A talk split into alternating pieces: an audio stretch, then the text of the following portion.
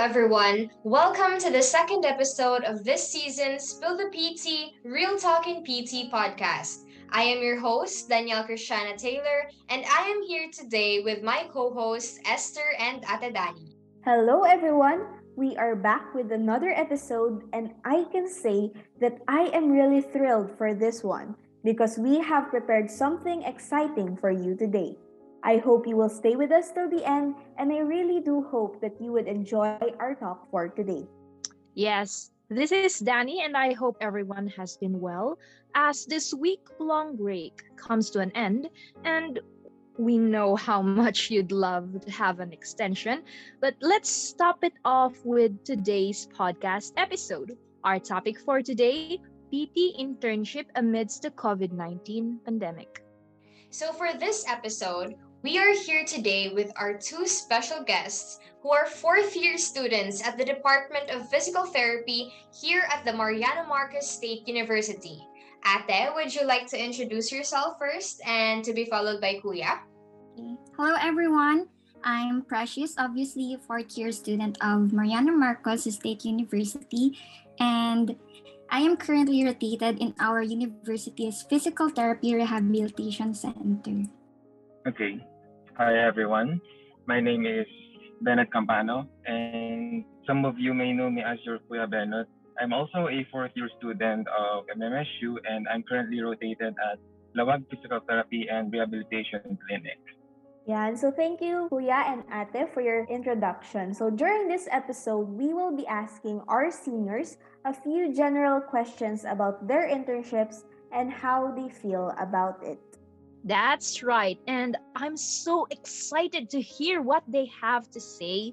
And I'm sure our audience is also dying to hear from our ates and kuyas, especially in my batch, because as third year students, their reality will be ours in a few more months. So this will really help us to get to know what we'll be dealing with next year. Excited na ako. Ate and Kuya, are you ready? Yes. Yes. Ayun, so I guess we are good to go. So mauna muna si ate. The first question is, how did you feel when you finished your third year realizing you would be an intern in the succeeding? Okay, so to tell you honestly, ang gaan-gaan po sa pakiramdam na natapos ko yung three years of being, of being a PT student na walang nababagsak despite the runs and the feeling that that PT is not for me. I'm sure na um, na-feel nyo na lahat yun. So, na-realize ko lang na after third year, we are already one step closer to being graduates. So, alam niyo yung feeling na very proud ka sa sarili mo na you've made it this far after all the hurdles of being a PT student, which is alam naman natin na napakahirap. So, ang overwhelming lang, nandyan yung feeling na nasasayangan ka, kinakabahan ka, and at the same time, excited ka for the next year of being an intern. Nasasayangan ako kasi in this time of pandemic, hindi namin na-feel yung saya and yung hirap ng face-to-face classes just like our seniors. Dito na rin papasok yung kaba ko kasi from first year to third year, wala pa akong nahe-handle na totoong patient kasi halos lahat simulation activities lang. And I feel like kulang na kulang talaga yung knowledge ko about handling um real patients. So at the same time, I am really excited na at last me and my cl- classmates will have the opportunity na maipakita and ma-apply na namin yung mga lear- learnings namin as well as ma-experience namin what it really feels like to be a physical therapist. Yun lang. Wow, that's really um, quite relatable, Ate. As a third year student, I have also been quite anxious about the imminent internship, worrying about whether or not I am truly ready to be exposed to the field. And truly, sinabi nyo nga kanina, Ate, I look forward to the relief and the feeling of pride at finishing three years of the PT course, three fourths and one more year to go. So, ikaw, Kuya, how did you feel when you finished your third year, realizing that you would be an intern in the succeeding? Actually, tama si ano, Ate Precious nyo. Nakakagaan ng loob in a sense na tapos na yung bulk of the theoreticals. alam mo yung naihagi sa yung mga theories, concepts, and you have to memorize a bunch of things in such a short amount of time. Napakahirap nun. And we can all relate to that. Marami tayong sleepless nights, marami tayong sacrifices, and oo, finishing third year really is worth it. Yun nga lang, yung pandemic. And yun yung naging realization ko, no? Um, pagkatapos ng third year, magiging intern na ako, ma-expose na ako sa patients, magkakaroon na ako ng patient contact. And the question that I was repeatedly asking myself is, ready ba talaga ako? I mean, sapat na ba yung three years for me to prepare myself for patient contact and dealing with yung actual patients, dealing with the clinic, dealing with the stress na bear brought ng internship sa'yo. And I never really got to answer that question. Kasi I was overthinking things.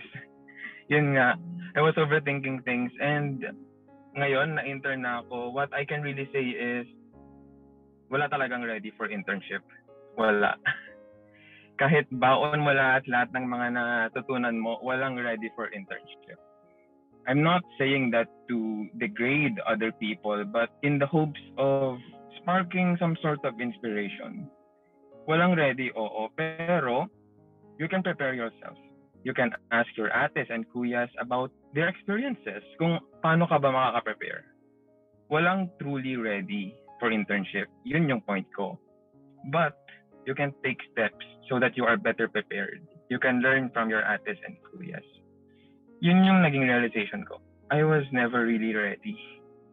Wow, Kuya, I felt I felt the doubt, but I also felt the faith that you had, that you have right now, like to face kung ano man yung mga obstacles that you would face during the internship. And I believe, Kuya, I believe that the three years that you went through, yung hardships, yung puyat, I believe that kakayanin mo to. Kakayanin ng batch nyo to. Kahit despite the pandemic last year that affected your third year, I believe that you can do it. So I hope na you will continue to fight the good fight. And feel ko pagkatapos ng internship nyo, kahit sobrang saya nyo to. And magiging inspiration yun sa amin. So, thank you for sharing, Kuya and Ate. So, moving on to our second question. What are your expectations of the internship in general? Kuya, would you like to answer first? Oh, sure, sure. Expectations ko on the internship in general. Ito is where you can bridge your theory and yung practice. Kasi may mga nasa book na hindi mo ma-apply directly sa clinics. And may mga nasa clinics na wala sa book. May mga bagay na talagang matututunan ka lang sa yung matututunan mo lang sa clinical experience mo. And during my ano, this is my fourth month of internship. May mga konting baon na din ako na natutunan from the clinical instructors of the different na rotations. And ang expectations ko for this is this will be my training ground. This is the point in my PT life, I know, PT student life, wherein I will be absorbing the most para ma-apply ko din pag ako na yung naging PT, pag ako na yung nag-home care, pag ako na yung nagtuturo ng students or ng mga interns. Yun yung main expectation ko out of this. A training ground and an opportunity to really learn and apply what you have. It's quite redundant, pero what you have learned in your past three years and to learn more about PT. And syempre, sa, sa PT talaga, sa internship, you will, you will really learn to love PT. Oo. I've been having doubts when I was still in my first three years. Pero ngayon na nasa internship na ako, ngayon na may konting glimpse na ako of what PT really is, oh, I'm really learning to ano, love PT all over again. Wow, that's a very interesting take, Kuya. Gusto ko yung sinabi mo na this internship is really where you can bridge the theories into practice. Sabi nga nila, di ba, experience is the best teacher. So I love also your mindset that you are so eager to learn and this internship is really an avenue for you to experience what it is to become a PT.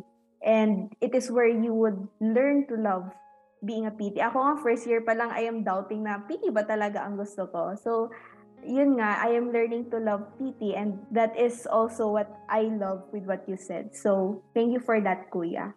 Ikaw ate, what expectations do you have? So, yung expectations ko, gaya ng sabi ni Bennett, yung Kuya Bennett ninyo, is ito yung magiging training ground para mas maging um, ma-develop natin yung mga skills natin para maging better na physical therapist in the future. To be honest, um, I expected the worst for this year.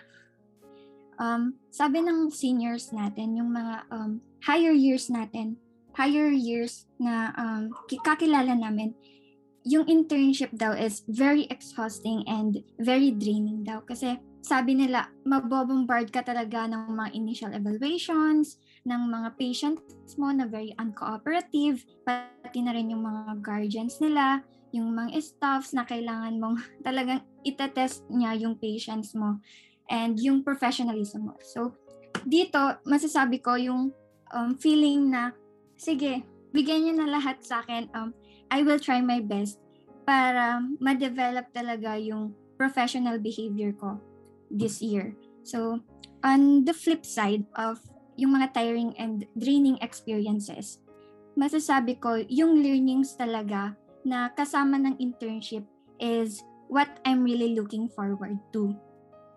Kasi just because we are interns na doesn't mean na alam naman natin lahat.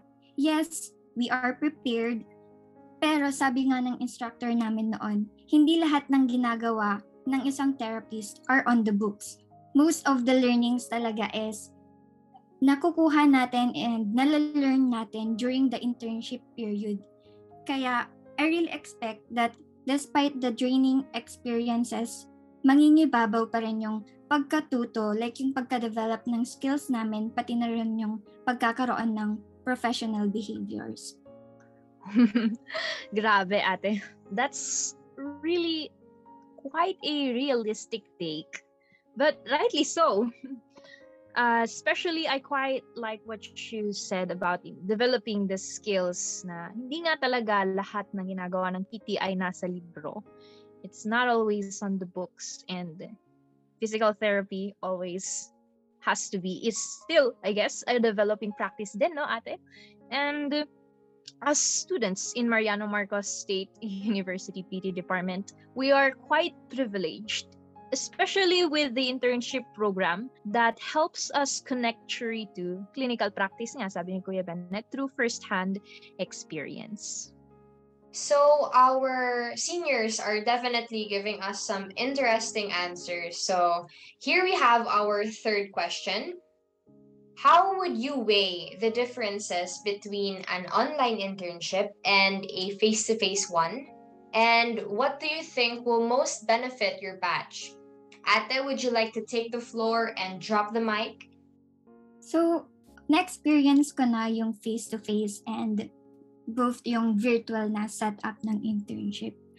From my experience, masasabi ko na yung virtual internship kasi namin is more unlike the classroom setup pa rin wherein um, sasabihin nila yung mga theories, kung ano dapat gawin mo pag may case ng patient na ganito, like sprain, ano yung mga interventions na ibibigay mo, pero wala ka pa ring real or totoong patient na ginagamot. So, for me, I believe na mas nagbe-benefit talaga yung mga students or yung mga interns pag face-to-face yung internship kasi yung internship is ginawa naman or inintroduce naman talaga sa atin para ma-develop natin yung different skills na kailangan natin sa pagiging therapist and that will only be um, developed pag nakakahawak na talaga tayo ng mga totoong patients. So, sa um, nag face-to-face internship kasi ako sa Black Nazarene and I can say na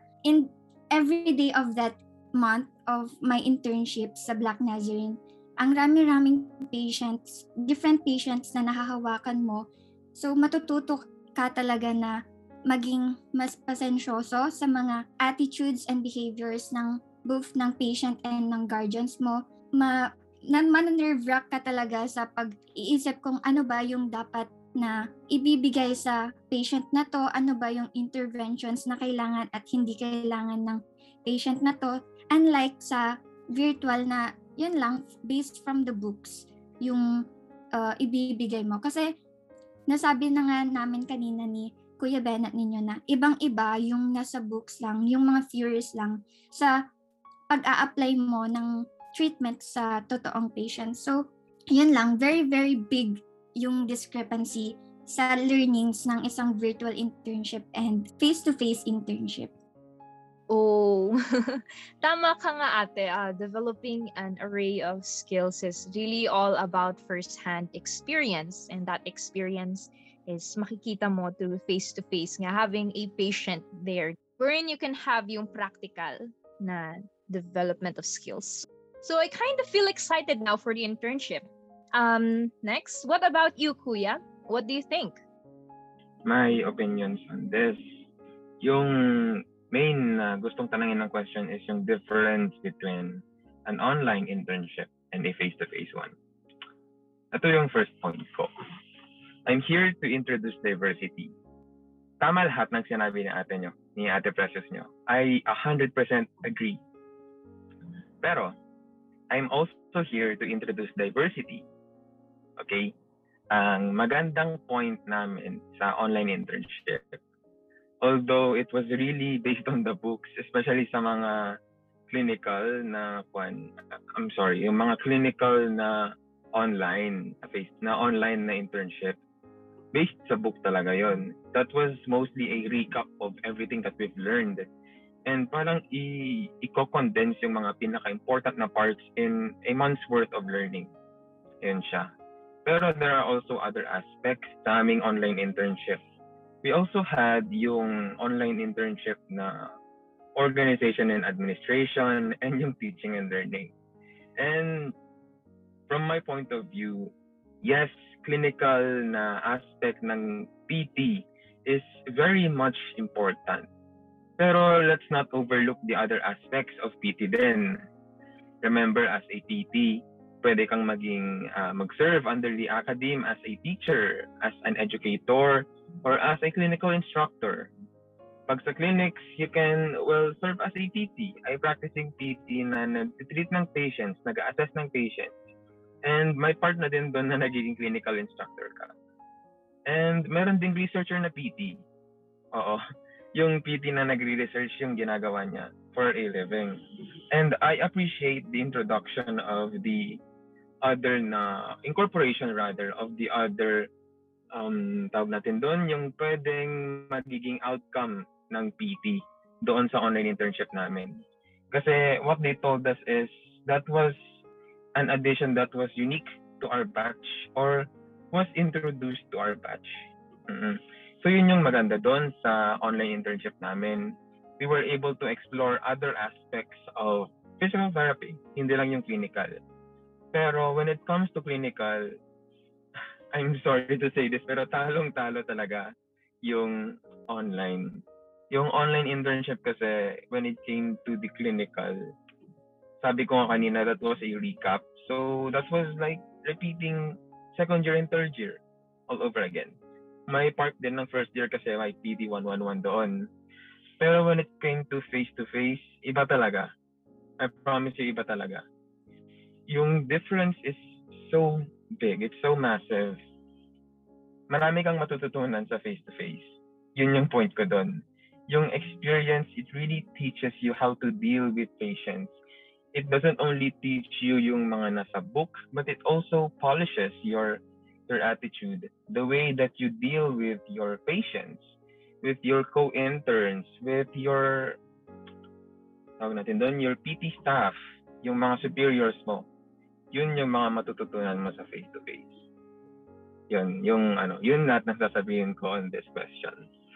Yes, Kuya, I appreciate your take on diversity Totoo nga naman, no, there are so much more than being a physical therapist by profession, yung sa clinical aspects. Pero yung sinabi mo na that it is really a struggle. Sometimes kasi things are better caught than taught, 'di ba? Yung online mode, it is really a struggle for everyone, especially yung sa mga interns na kailangan ng talagang practical applications and kailangan nila ng mag-guide ng husto. So they have to experience it themselves to learn better. I hope really that no matter how challenging it may be, fighting lang hanggang sa dulo. Thank you, Esther, and thank you, Ate and Kuya. So, last but not the least, can you elaborate on the safety precautions the department and the interns are taking to provide a safe environment for learning so at least our learners can take some comfort in knowing that everyone is doing their best to stay safe? So, how about it, Ate? Before pa kami napayagan na mag face-to-face internship, ang daming steps na kailangan gawin ng department namin para ma-push through itong internship na to. Merong mga meetings, mga letters na kailangan ibigay sa higher um, higher officials and even to our parents. So very ang very parang ayaw pa ng mga parents, ibang parents na mag-go through kami sa face-to-face internship. So talagang ang raming ang raming efforts yung binigay nila Ma'am Ruth, nila Ma'am Charis para ma-push through yung yung face-to-face internship. One is yung yun nga pagkuha ng agreement ng mga parents namin as well as sila na rin yung nagme-make sure na may mga matutuluyan kami, mga dorms namin and in go before going to um, face-to-face internship. Tapos meron rin yung mga um, centers na before ka pwedeng mag-intern doon, kailangan mong magpa-antigen testing para sure na sure na um, negative ka and wala hindi ka carrier ng virus para hindi ka makapag-transmit to your um, co-interns. And lastly, ang masasabi ko, na-appreciate ko yung efforts nila Ma'am Chan na always silang nagchat-chat sa amin na dapat hindi kayo kahit saan pumupunta after ng duty ninyo, dapat ilimit ninyo yung sarili ninyo na makipag-usap sa ibang tao, dapat wala wala pa rin masyadong mga grand duties wherein um, kumakain kami sa um, labas para yun nga, um, malimit yung transmission ng virus if ever na meron kami nun during our stay on the hospital. So, yun lang yung um, masasabi ko sa pag-make sure na safe kami ng mga coordinators namin. Wow, grabe, nakakakaba na. I can almost imagine the amount of work that it would take. But that only proves the extent of how much the department cares about us students. I appreciate din yung sinabi mo ate about dun sa pag-message ng mga ating instructors. So, what about you, kuya? May idadagdag ka pa po ba? It's not a idadagdag, I guess, but it's more of a re-echo. And I guess konting add din, kaya ko din naman siguro. what your ate said, your ate precious, tama lahat. I'll be introducing four points to this. Yung first is kung ano yung ginagawa ng department. Yung ginawa ng department on this so that safe kami, ma-ensure nila yung safety namin is ayun, madami-daming paperwork. It's a hassle, but it's a, it's worth it. Oo.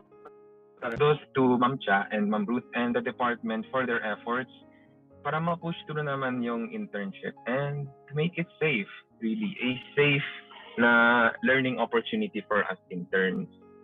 Yung second take ko dito is the hardships that they had to face.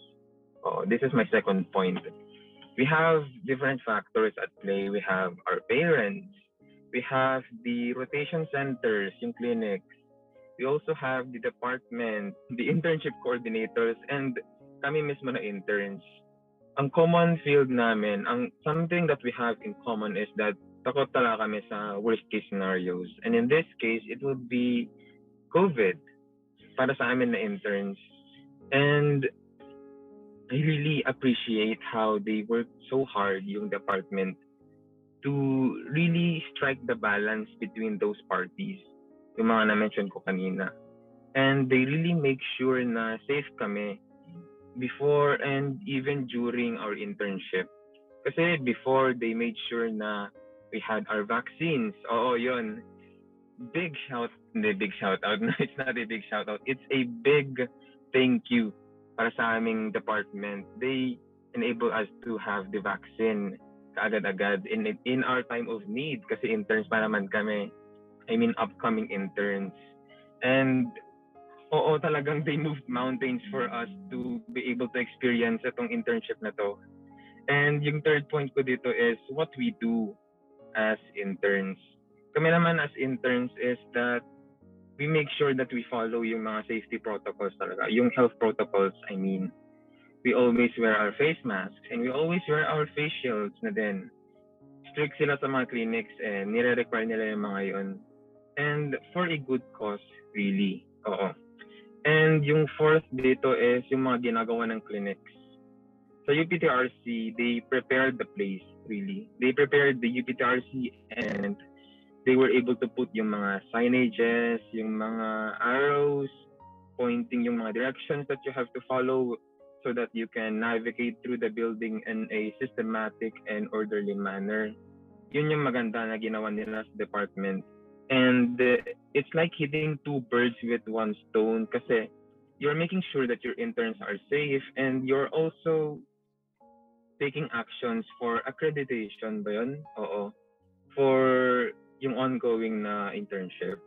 And sa clinics naman, maganda yung ginagawa ng mga rotation centers namin because they also make sure na safe kami and it's a priority for them kasi they are a working clinic. They have patients to deal with and they have to make sure that every aspect of the clinic, mapa-tao man yan, mapa-equipment man yan, or mapa-patient man yan, dinidisinfect nila yung mga equipment, dinidisinfect nila yung mga beds, and they make sure that we as the interns eh, safe kami, umuwi kami on time.